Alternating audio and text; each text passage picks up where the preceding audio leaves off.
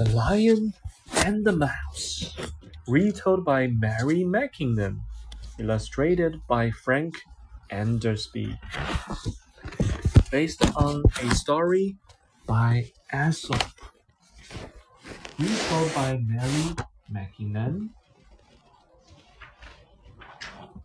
Lion was fast asleep.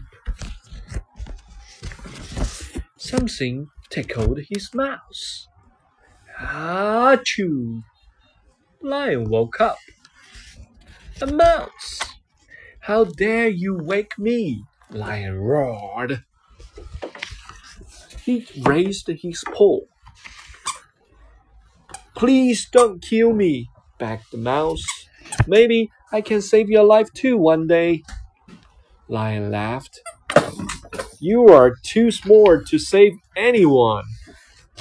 The next day, Lion walked into a trap. Help! The mouse heard him. Don't worry, I can help you. She nibbled through the ropes. And the lion was free. I'm sorry, little mouse, said Lion. I was wrong. Even little friends can be good friends. Puzzle 1. Can you put the picture in the right order? Ha ha ha. Don't kill me. Tickle, tickle. Ouchie. Zzz. Puzzle 2. Choose 3 good words to describe lion and 3 to describe mouse. Big, green, jumping, helpless, scared, slimy, golden, small, smiling, lazy, fierce, sleeping. Puzzle 3. Choose the best sentence for each picture. Lion is awake. Lion is asleep. Mouse is scared. Mouse is scary.Lion is tired. Lion is trapped.